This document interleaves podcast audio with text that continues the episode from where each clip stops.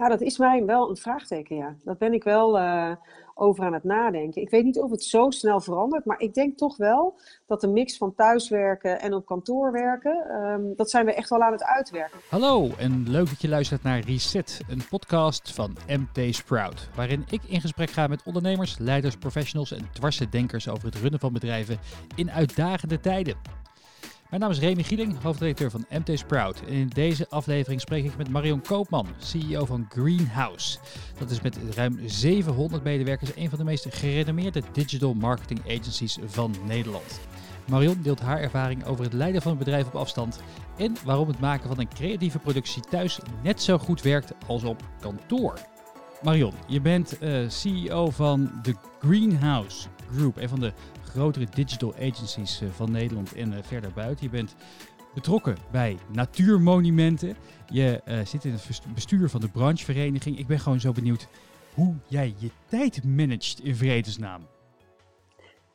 Nou ja, dat, dat doe ik eigenlijk niet. Um, ja, ik heb geleerd lange tijd geleden, op het moment dat je kinderen krijgt, dat imperfectie eigenlijk de perfectie is. Uh, dat betekent gewoon wel dat je, als je iets doet, dat je dat met aandacht doet. Dat je ook gewoon uh, je erop moet focussen.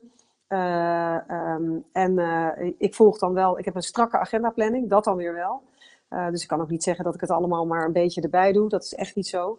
maar het belangrijkste is denk ik wel gewoon, als je iets doet, dat je dat met volle aandacht doet. En ik denk, um, als je dat doet, dan kun je ook eigenlijk heel erg veel doen in relatief korte tijd. Ben, je, ben je dan ook een ontzettend goede multitasker? Um, nee, ik denk wel inderdaad dat ik veel tegelijkertijd kan. Ik denk dat dat wel een van de dingen is die ik ook eigenlijk wel leuk vind. Veel ballen tegelijkertijd in de lucht houden. Uh, en ik denk ook wel dat ik, um, ja, ik heb het eigenlijk ook wel nodig. Ik heb ook wel gewoon een, uh, een, een, diversiteit aan activiteiten nodig om mezelf ook wel gewoon uh, ja, het leuk te houden. Ja. Hoe betekent het eigenlijk daarmee ook dat corona en de lockdown waar we nog steeds in zitten, uh, jou misschien ook wel helpt daarin. Want je bent wel in één keer een stuk productiever of in ieder geval efficiënter. Nu je alles op afstand kan doen en niet meer dat hele land of daarbuiten hoeft door te crossen. Ja, want dat deed ik normaal wel. Hè. Ik reed ongeveer zo'n 1500 kilometer per week.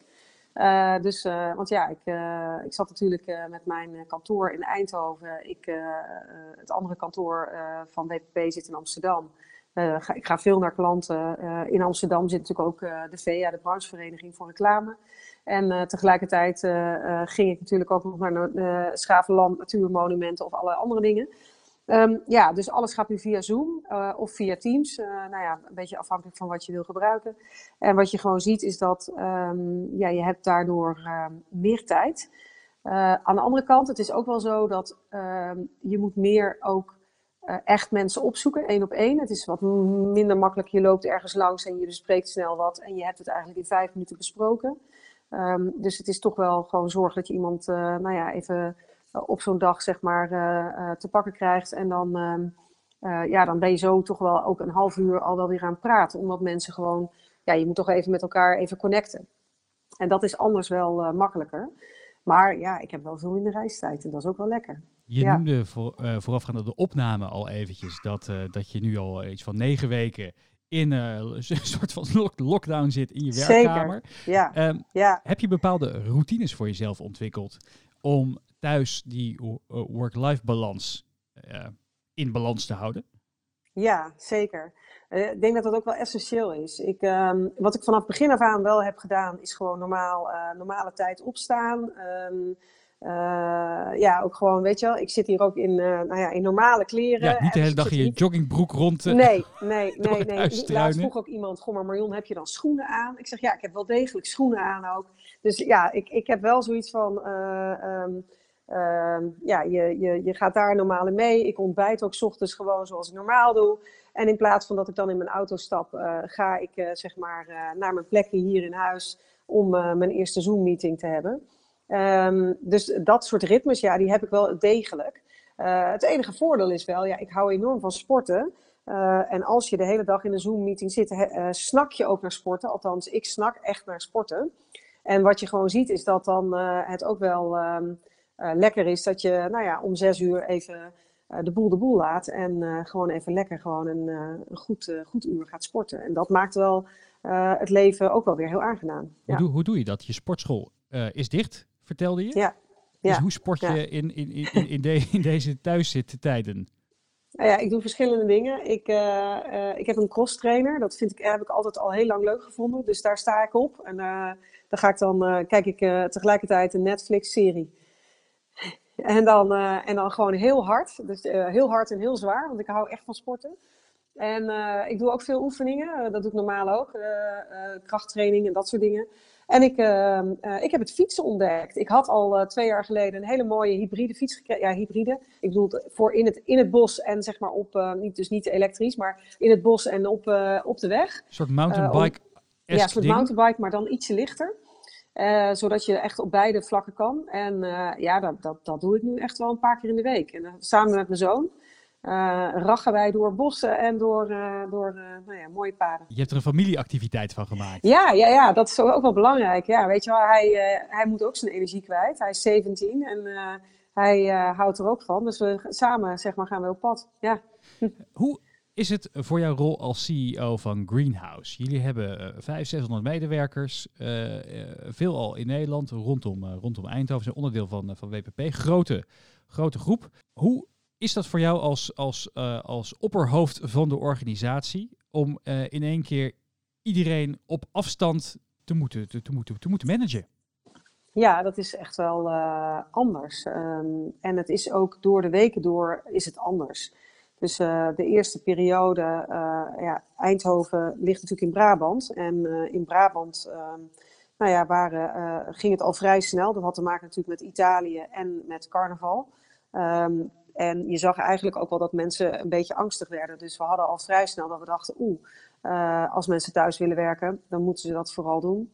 Um, toen ons werd gevraagd om thuis te werken vanuit de, nou ja, vanuit de RIVM, hebben we dat ook meteen gedaan. Mm -hmm. um, ja, en dan zit je eerst in een soort van crisismodus. Je moet zorgen dat iedereen zeg maar, een thuiswerkplek heeft, dat hij uh, uh, um, voldoende middelen heeft, dat hij uiteindelijk ook uh, na een week was ook wel duidelijk, ja, sommige mensen hebben rugklachten, dus ze moeten een betere stoel hebben. Dus we hebben toen eigenlijk vrij snel hebben wij ge gezorgd dat mensen meer schermen konden ophalen, dat ze uh, stoelen konden ophalen, dat ja, alles wat ze nodig hebben, dat ze dat ook konden krijgen. Mm -hmm. um, ja, dat is een soort crisissituatie. Dan heb je gewoon iedere ochtend natuurlijk je calls met je, met je leiderschapsteam. Um, en dan op een gegeven moment voel je wel van oké, okay, um, hoe, hoe, gaan we dan. Um, ja, wat we ook meteen hebben gedaan is heel uh, proactief met al onze klanten communiceren. Van, uh, nou ja, weet je, uh, we kunnen op afstand met jullie werken. Um, zijn er extra dingen die jullie nodig hebben? we hebben meer onderzoeken, we hebben meer uh, plannen eventueel voor jullie. We zijn ook meer dingen nog gaan doen voor onze klanten. Dus eigenlijk in de eerste periode was het extreem druk. Ik denk dat ik wel gewoon. Ik zei ook, het, joh, het is een soort sprint en een marathon die ik aan het trekken ben. Um, en ik denk dat dat voor relatief veel mensen in ons bedrijf ook wel gold. Het gold natuurlijk voor mij in het bijzonder, maar ook wel voor uh, de mensen uh, in het hele bedrijf. Want iedereen moest eigenlijk wel een extra, een extra uh, steentje bijdragen. Ik bedenk me ineens dat, dat niet iedereen natuurlijk weet wat Greenhouse is en doet. Ah, kan, kan dat je, is wel kan goed om uit te leggen. Ja, ja. Kan, je de, kan je de elevator pitch nog een keer geven? Ja, het is een digitaal marketingbureau. Uh, waarin wij uh, veel klanten helpen om zowel hun merk ja, eigenlijk op het hele digitale speelveld als de sales um, ja, letterlijk de sales zeg maar, te vergroten en te vermeerderen. Uh, dat is wat wij doen. Heb je een en concreet dat, voorbeeld van een mooie case die je onlangs hebt afgerond misschien? Uh, ja, nou ja, bijvoorbeeld, uh, we, we, werken ook heel een, intensief voor de Nationale Loterij, de Nederlandse Loterij, sorry. Mm -hmm. En um, daar werken wij voor, nou daar kan ik ook wel meer over vertellen, daar werken we natuurlijk voor alle, team, alle, alle merken van de Nederlandse Loterij. En ook in deze coronatijd zie je natuurlijk aan de ene kant dat er merken harder gaan in zo'n Nederlandse loterij. Maar bijvoorbeeld Toto met alle sportevents, uh, ja, dat is natuurlijk gewoon even een andere koek. Dus hoe ga je nou zorgen dat je al die merken op verschillende momenten uh, toch um, helpt om aan de ene kant soms met het merk wat meer naar voren te komen. En aan de andere kant ook zorgen dat zeg maar, um, ja, de loten wel voldoende verkocht worden. Ja. En als je nou kijkt bijvoorbeeld naar een staatsloterij. Um, ja, die hebben natuurlijk altijd de tiende trekking. Maar die hebben ook uh, Koningsdag. die grote events die voor hun belangrijk zijn. Ja, en wat wel heel knap is, is dat Koningsdag, zeg maar, zonder Koningsdag, nou ja, het ietsje minder goed heeft gedaan dan vorig jaar, maar dus bijna vergelijkbaar. En dat is natuurlijk wel fantastisch. En dat komt natuurlijk omdat er een ongelooflijk goed team zit bij Staatsloterij. Dat echt gewoon op het merk ons en het reclamebureau TBWA ongelooflijk goed aanstuurt. Maar ja, dan zit je ook echt letterlijk op zaterdag en op zondag en op maandag. Zit je gewoon echt die sales goed in de gaten te houden. Daar, daar ben ik dan ook wel echt bij betrokken. Mm -hmm. Om te zorgen gewoon van. Um, ja, dat we gewoon echt de juiste dingen doen om die sales zo hard mogelijk toch nog voor elkaar te krijgen. En, terwijl er geen enkele Koningsdag is. Ik vind, ik, ik, voor, voor, voor mij, hè, die niet uit de, de reclamewereld komt, is nog een beetje abracadabra. Hoe doe je, hoe okay. doe je dat dan praktisch? Uh, nou ja, heel praktisch. Uh, um, het reclamebureau bedenkt een, uh, een mooie commercial. En die commercial die staat dan op een gegeven moment live, maar je ziet dat hij toch wat minder tractie krijgt, hè? Dat, dat hij wat meer moet worden aangejaagd. Dan bedenken wij van oké, okay, waar zit de doelgroep van staatsloterij? In welke kanalen gaan wij die harder aanjagen? Nou, in dit geval zou dat social kunnen zijn, maar ook op YouTube of ook zeg maar bij RTL. Mm -hmm. En je zorgt gewoon dat, dat je dan in die doelgroep zeg maar uiteindelijk ook die commercial laat landen, zodat die boodschap ook overkomt. Maar dan heb je hem alleen nog maar op merk. Dan heb je hem nog niet op sales. Dus dan moet de salesboodschap moet er ook wel vrij snel achteraan ge, ge, geduwd worden. En dat soort dingen doen wij allemaal. Dus wij zorgen dat we precies weten van oké, waar gaat, waar gaat uh, de commercial over? Waar, welke doelgroep is het? Hoe gaan we zorgen dat die dan ook landt bij die kanalen waar die goed doelgroep zit. En hoe zorgen we dan dat de salesboodschap er ook is. En hoe zorgen we dat die uiteindelijk ook echt landt op de website. Zodat uiteindelijk, want het is natuurlijk vooral online sales op dit moment. Zodat er ook, ook de online sales veel harder aangaat. Ja, is nu dat is de vraag die heel veel bedrijven hebben. Hoe bereik ik mijn klanten? Uh, ja. Veel, veel, ja. En dit is dan de consumentenmarkt waar je op richt. Bedienen, ja. bedienen jullie ook, uh, ook B2B campagnes bijvoorbeeld? Ja, doen we ook. Ja, zeker. Doen we ook. Merk, merk je daar verschil in? In, in? in de benadering van hoe je, hoe je consumenten benadert uh, in deze tijd en hoe je uh, de zakelijke klant benadert? Nou ja, het is sowieso altijd anders. aan de ene kant is de zakelijke klant ook altijd een consument. Hè, dat dus klopt. dat mag je nooit, nou ja, dat moet je nooit helemaal uit elkaar halen. Maar ja, je gaat wel de zakelijke klant op een iets andere manier benaderen. Je hebt vaak een iets andere boodschap. Uh, um, uh, je hebt ook wel andere kanalen waar je ze op. Eh, als je op social kijkt, dan zie je op zakelijk natuurlijk dat LinkedIn echt goed werkt. Ja. Terwijl uh, op consument dat toch wel heel erg veel Facebook en Instagram. Nu tegenwoordig ook een beetje TikTok. wel echt is. en laten we Snapchat niet vergeten. Maar dat, dat zijn wel echt net wat andere middelen. Tegelijkertijd uh, kan het zomaar zijn dat een zakelijke boodschap op Facebook prima werkt. Omdat je ook wel ziet dat op Facebook er ook heel veel bedrijven zitten. En dat je daar eigenlijk ook mensen heel goed kan bereiken. Dus, um, nou ja, en dan heb je ook nog uh, uh, nieuwsites, hè, bijvoorbeeld nu.nl of telegraaf.nl, et cetera. Ja, daar, daar, um, daar kun je ook consumenten en zakelijke mensen gebruiken. Maar het zit ook wel vaak in de boodschap en in waar de mensen naar kijken, de audiences. Dus de opbouw, zeg maar, zit net anders in elkaar. Kanalen hoeven niet altijd 100% anders te zijn, een tikkie anders. Je hebt ooit een keer een mooie presentatie gegeven over jullie case die jullie volgens mij voor Volvo hadden gemaakt, als ik me niet vergis. Ja, ja. Uh, uh, uh, daarin leg je uit dat je van, vanuit het hoofdkantoor dan een, een lange brandvideo had gekregen van een nieuw model Volvo. Ja. Jullie knipten dat, die video in allemaal kleine stukjes en konden dat hyperpersonaliseren voor specifieke doelgroepen. Dus uh, ja, als, je, uh, als je uh, keek en je was een gezin met drie kinderen, dan werd er misschien op de gezinsaspecten werden bena benadrukt. keken er een, een, een, een, een single man van in de dertig, er werden sportieve elementen werden benaderd. hyperpersonalisatie in zo'n campagne. Is dat ja. juist misschien nu ook wel extra belangrijk, nu mensen lastiger te bereiken zijn?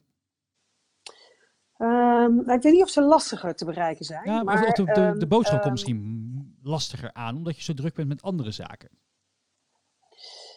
Ja, maar niet iedereen. Okay. Dat, dat, zien we ook. Dus echt niet heel Nederland is drukker dan anders. Uh, um, maar we leven anders. En daar uh, uh, gebruiken we andere mediavormen. Dus dat, dat is er natuurlijk wel aan de hand. maar hyperpersonalisatie is per definitie gewoon um, iets waar we um, in de komende tijd, maar nu ook al, uh, enorm veel mee te maken krijgen. Want wat je wel ziet, is dat het natuurlijk steeds drukker wordt op het internet. En dat je steeds relevantere boodschappen wil hebben. Eigenlijk heb je niet zo heel veel zin in boodschappen die niet voor jou bestemd zijn. En dat betekent dat ehm, ehm, merken die nou ja, toch met reclame bezig zijn, dat die daar gewoon ook ehm, de middelen voor moet gebruiken om die boodschap ook echt gewoon uh, specifiek voor een bepaald profiel ook echt gewoon duidelijk te hebben en goed te hebben. En dat kun je inderdaad met hyperpersonalisatie doen. En wij maken daar en technologie voor, en je hebt er de juiste data voor nodig, en je hebt natuurlijk al die kanalen nodig. Hoe, hoe werkt dat en de juiste creatie. Ja, hoe werkt dat op afstand? Is dat, uh, werkt het anders dan als je met een team bij elkaar zit, die creatie? Nee, Nee, nee, nee, nee, dat is het gekke. Uh, um, wat mij opviel is dat wij eigenlijk op afstand hetzelfde werkten als dat wij zeg maar uh, uh, op kantoor werkten. Waar we in het begin even gewoon heel snel op moesten schakelen. Is dat um, wij, wij, wij, doen ook heel veel creatieve productie. En ja, dan heb je hele grote bestanden en dan moet je daarbij kunnen. Dus daar moesten we gewoon met de IT moesten we daar echt gewoon even op schakelen. Maar uh, zodra dat mogelijk was, maakte het eigenlijk niet uit of een creatief designer zeg maar, op kantoor zat of thuis uh, het aan het uh, maken was. en de technologie, um, ja, die hebben wij. Dus vervolgens wordt zo'n zo'n zo'n zo'n creatief design wordt, zeg maar, in een bepaalde technologie gebracht. En die verspreidt hem dan, zeg maar, en die bouwt hem ook op de juiste manier op. Als je het over hyperpersonalisatie hebt, dan heb je eigenlijk een paar dingen nodig. Je hebt aan de ene kant heb je heel duidelijk een um, dynamische mindset nodig. Dus eigenlijk moet een, een, een strateeg, een creatief strateeg of een, of een strateeg, moet al van tevoren snappen hoe dat werkt. Dus die moet snappen, um, ik ga niet één boodschap maken, maar maak er misschien wel honderdduizend straks. Maar uh, daar zit wel een soort, soort rode draad doorheen. Dus wat is die rode draad? Nou, daar moet je mee beginnen. En dan vervolgens heb je uh, um, um, dat, je, um, uh, dat een creatief, een creatieve producer, ook al die stukjes gewoon heel mooi moet designen. Maar die zet dat eigenlijk in een soort bibliotheek. En, um, uh, en als die bibliotheek gevuld is met de juiste boodschappen voor de juiste, uh, wat jij zei over Volvo. Dus wat je doet is eigenlijk zorgen van, oké, wie zijn dan de groepen die ik allemaal wil bereiken?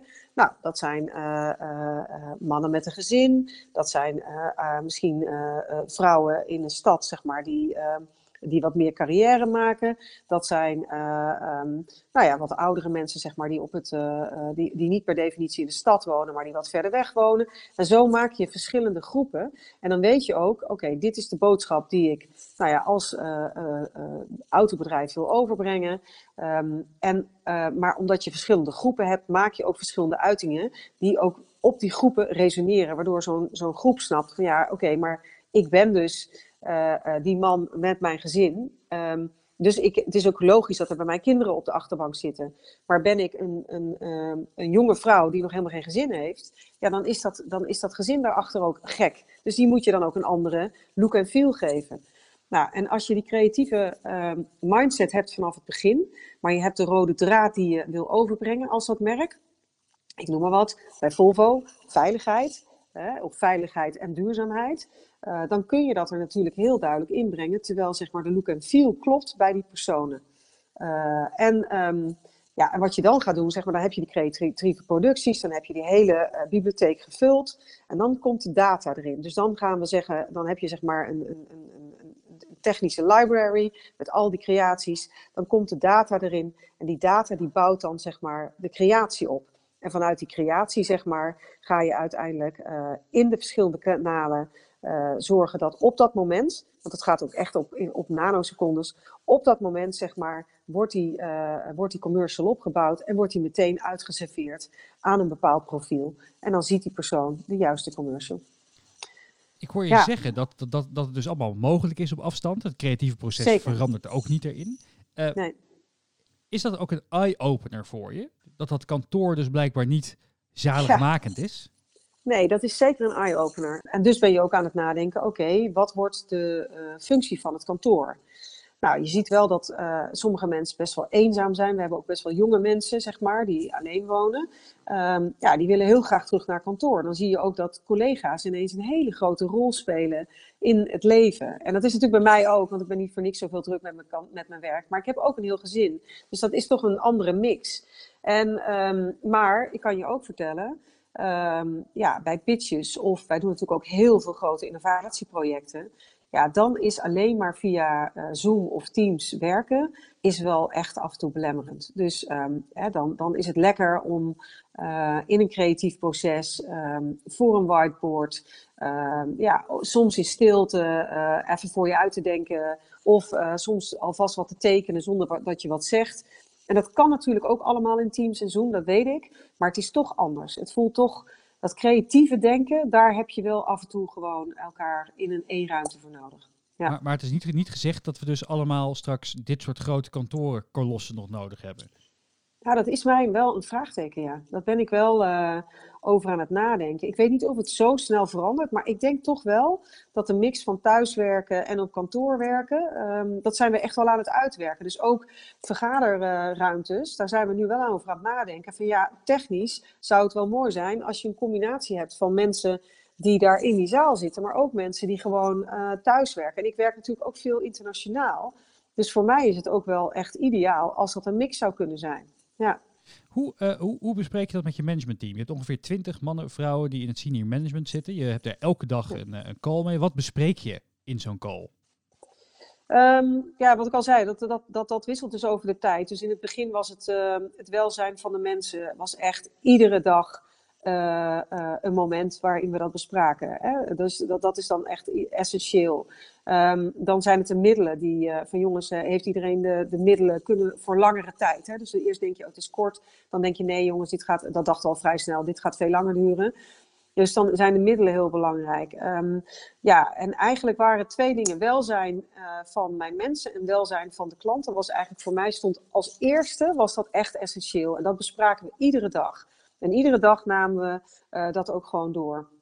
En dan op een gegeven moment voel je dat je denkt, ja, maar nu wil ik wel weer vooruitkijken. Nu wil ik ook niet alleen maar uh, bezig zijn met vandaag, maar nu wil ik ook nadenken ook, ook over innovaties, ook over uh, projecten. En je voelde ook dat je eigen mensen daar heel veel behoefte aan hadden. Dus, um, en dan ga je daar heel veel over hebben. Dus dan ga je het hebben over, jongens, die die innovaties stonden op de planning. Kunnen we die versnellen?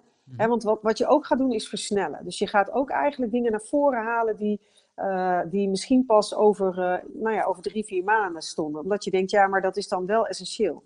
Um, dus daar hebben we het veel over gehad. Ook wel over, uh, ja, hoe blijven we goed met elkaar communiceren. Want als je zo lang op afstand werkt, hoe zorg je dan dat die één op één communicatie door blijft gaan, maar ook die groepscommunicatie. Um, dus mensen hadden natuurlijk al uh, direct, uh, zoals ik dat had, ook door, zeg maar, gecascadeerd in het hele bedrijf, de, de stand-ups. Um, mm-hmm. die waren in plaats van wekelijks, werden die nu dagelijks. Eigenlijk zag je wel dat de frequentie van meetings allemaal, nou ja, toch korter werden. Dus je, je, je, ga, je ging eigenlijk sneller met elkaar vergaderen, maar vaak minder lang. Ik denk dat dat ook wel een verandering was. En dat is eigenlijk nog wel zo. Dus ik heb mijn. Uh, uh, ik heb iedere dag nog steeds mijn, uh, mijn call heb ik, om kwart over negen mm-hmm. met, mijn, met mijn leads. Um, ja, waar hebben we het dan over? nou, we hadden gisteren onze all-staff, um, waarin we aan de ene kant gewoon nou ja, vertellen hoe gaat het met het bedrijf. Uh, zowel mentaal als uh, natuurlijk ook gewoon fysiek, als ook in cijfers. Uh, vervolgens gaan we ook vertellen van, we, hadden ook, nou, we hadden ook een klant die, die ik interviewde, om gewoon toch even gewoon mensen ook zeg maar, die wat minder vaak iedere dag met de klant praten, om die ook een perspectief te geven van wat vindt de klant nu belangrijk van ons, wat vond hij dat we goed deden, wat moesten we anders doen. Uh, maar ook heel veel uh, nieuwe klantprojecten, hè, gewoon van, uh, die we met elkaar delen, zodat we ook gewoon elkaar inspireren. Dus um, ja, dus die all staff is er. Um, maar wat we nu ook, en dat voelden we ook op een gegeven moment, ja, dan moest, weet je, een van onze kernwaarden is fun. Ja, nou die fun moest er echt weer terug in. Ja, ja. Maar daar moet je dan ook wat harder voor werken, weet je wel, want dat voelt niet iedereen meteen. Dus uh, nou ja, we, we hebben challenges gedaan. Echt de, die er is nu weer een cookie challenge. Nou, ik kan hem echt niet. Ik ga het echt nog één keer proberen. Maar ik kan hem echt niet. Dus uh, met je gezicht moet er dan zo'n koek. Nou ja, en er wordt allemaal gefilmd en iedereen moet dan meedoen. Maar ja, we hebben ook uh, de um, Greenhouse Draai Door borrel op vrijdag. één keer in de twee weken. Die is volgende week vrijdag weer ja, daar, wordt ook, dat, dat zijn, dat, zijn, er zit ook veel gekkigheid in. En dat is ook essentieel. Dankjewel voor het luisteren naar Reset, een podcast van MT Sprout. Wil je meer inzichten van ondernemers, leiders en professionals? Schrijf je dan in voor onze gratis nieuwsbrief op mt.nl slash nieuwsbrief. Of als je meer wilt weten over startups en scale-ups, ga dan naar sprout.nl slash nieuwsbrief. Heel graag tot de volgende aflevering.